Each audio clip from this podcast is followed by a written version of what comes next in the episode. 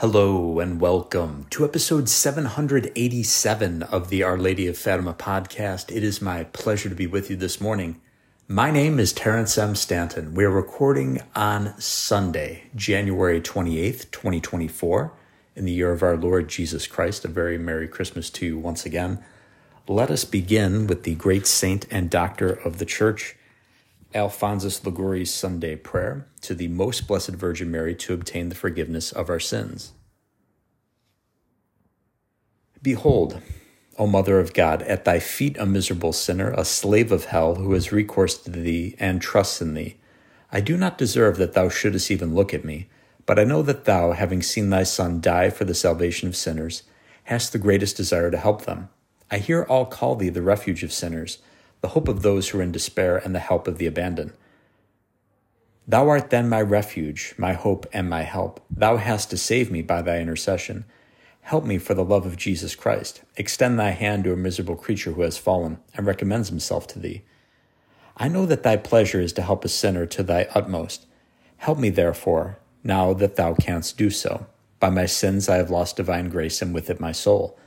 I now place myself in thy hands. Tell me what I must do to recover the favor of my Lord, and I will immediately do it. He sends me to thee that thou mayest help me, and he wills that I should have recourse to thy mercy, that not only the merits of thy Son, but also that thy intercession may help me to save my soul. To thee then I have recourse. Do thou, who prayest for so many others, pray also to Jesus for me. Ask him to pardon me, and he will forgive me. Tell him that thou desirest my salvation, and he will save me. Show how thou canst enrich those who trust in thee. Amen. Thus I hope, thus may it be. Today, friends, I want to take a look at an article entitled Marian Devotion in a Church Eclipse by the wonderful Catholic priest, Father David Nix. It is available for your perusal at padreperegrino.org, and I highly recommend Father Nix's podcasts as well begins with a quote from Our Lady of La Salette, which I may add is an approved Marian apparition. Don't pay any attention to Marian apparitions unless they're approved by the local bishop. And might get some people angry at me, but that's okay. Garabandal is not approved by the church. Medjugorje is not approved by the church. I was very disappointed to see Bishop Strickland go to Medjugorje. I'm normally um, a supporter of Bishop Strickland. He seems relatively orthodox, but his decision to go to Medjugorje, uh-uh, no good. Stay away from Garabandal, stay away from Medjugorje. They are not approved apparitions. But as I mentioned, this is approved, Our Lady of La Salette. The Blessed Mother said, The church will be in eclipse, the world will be in dismay. Rome will lose the faith and become the seat of Antichrist. And Father Nix says, Mary said the above words in a Vatican approved apparition from the 19th century. There's a lot of debate in the Catholic world today about this.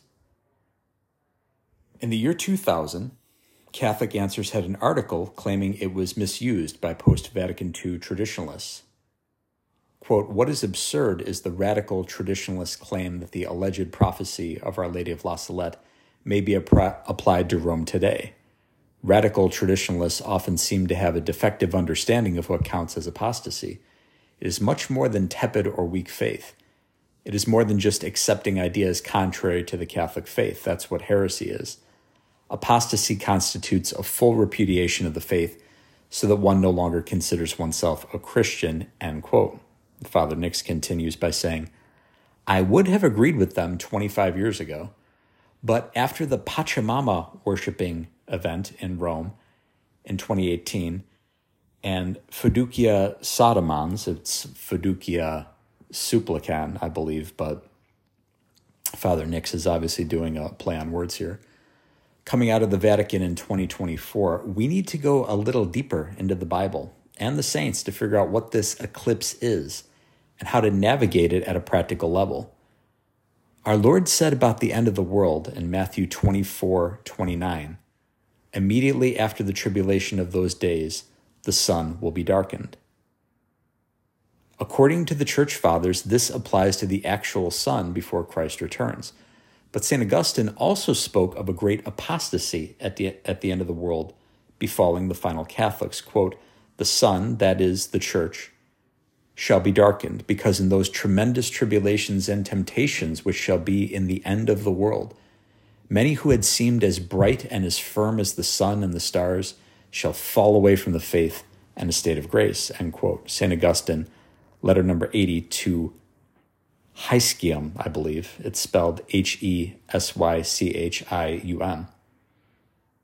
As most of you know, the church fathers also refer to Christ as the sun and to Mary as the moon.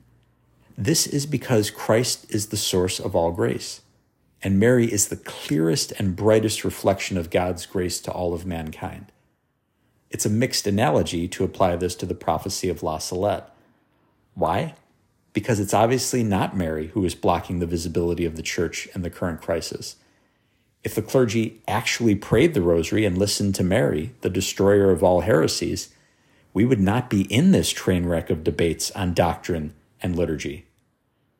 However, if you will overlook the above mixed analogy, I think there is something very significant about the fact that the church fathers spoke of Mary as the moon, and St. Augustine predicted at the end of the world many who had seemed as bright and as firm as the sun and the stars shall fall away from the faith and a state of grace. And Our Lady of La Salette later predicted a time of an eclipse of the church, and today most priests and bishops are teaching heresy in one form or another. In fact, I challenge my readers to email me the name of one ordinary in the world who holds or teaches the infallible dogma of extra ecclesia nulla salus. An ordinary is a bishop leading a geographical diocese. That means outside of the church there is no salvation. Thus, Archbishop Vigano and Bishop Williamson are not ordinaries, even though they are bishops. Before we put all this together, consider how St. Louis de Montfort wrote that the final saints would be the most devoted to Mary in all of church history. He wrote, quote, I said that this will happen especially towards the end of the world, and indeed soon, because Almighty God and His Holy Mother are to raise up great saints who will surpass in holiness most other saints as much as the cedars of Lebanon tower above little shrubs. These great souls, filled with grace and zeal, will be chosen to oppose the enemies of God who are raging on all sides. They will be exceptionally devoted to the Blessed Virgin. Illumined by her light, guided by her Spirit, they will give battle, overthrowing and crushing heretics and their heresies, schismatics and their schisms, idolaters and their idolatries, sinners and their wickedness. End quote. St. Louis de Montfort, True Devotion to Mary, Numbers 47 and 48. When St. Louis de Montfort wrote that over 200 years ago, he did not know that Our Lady of Fatima, 100 years after his death, would predict that the final heretics would be found in the ranks of bishops and cardinals and perhaps higher of the Catholic Church. But St. Louis did seem to know the final saints need, or excuse me, would need Mary to navigate around untold numbers of heresies. Again, he prophesied these great souls, filled with grace and zeal, will be chosen to oppose the enemies of God who are raging on all sides. They will be exceptionally devoted to the Blessed Virgin. Illumined by her light, they will give battle, overthrowing and crushing heretics and their heresies. In this video, and a hyperlink is given at the padreperegrino.org website, I believe there's very strong research and evidence by Catholic attorneys that the third secret of Fatima was apostasy from the top down. That means especially the hierarchy.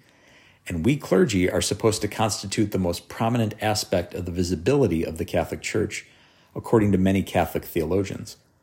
Although Christ's love and grace is obviously not missing from the earth in our current church crisis, this night of heresy and apostasy impeding the visibility of the church is probably tantamount to the eclipse predicted at La Salette. And what is the brightest guide at night? the moon, who the fathers say is analogous to the Immaculate Virgin Mary.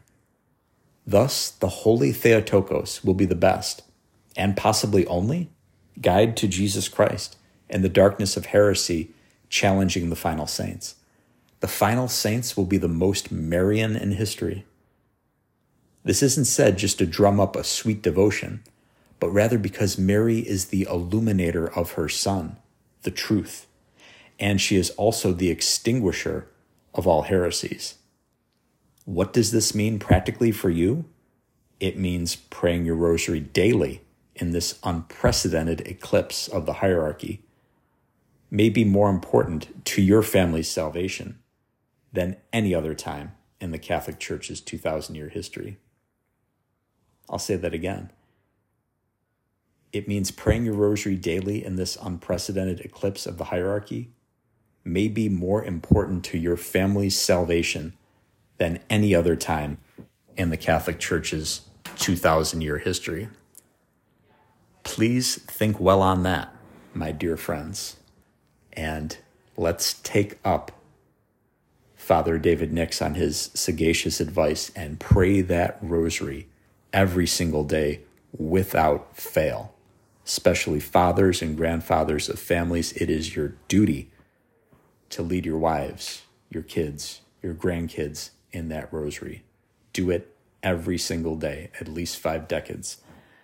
Let us conclude, my friends, by once again mentioning Helping Autism through Learning and Outreach, available on the web at halo soma.org. That's H A L O hyphen S O M A dot org. Please tune in to episodes 277 and 548 of the Our Lady of Fatima podcast and share them far and wide. Those episodes and the website have to do with RPM, that is an acronym for Rapid Prompting Method, a system of communication for non speakers. Before my niece was about eight years old, we didn't even know her favorite color. Now, thanks to God's grace, her hard work, and the hard work of her family, working through RPM, we know that she's a comprehensive genius who can compose music. She's a great poet, very skilled in regards to mathematics. She even knows foreign languages.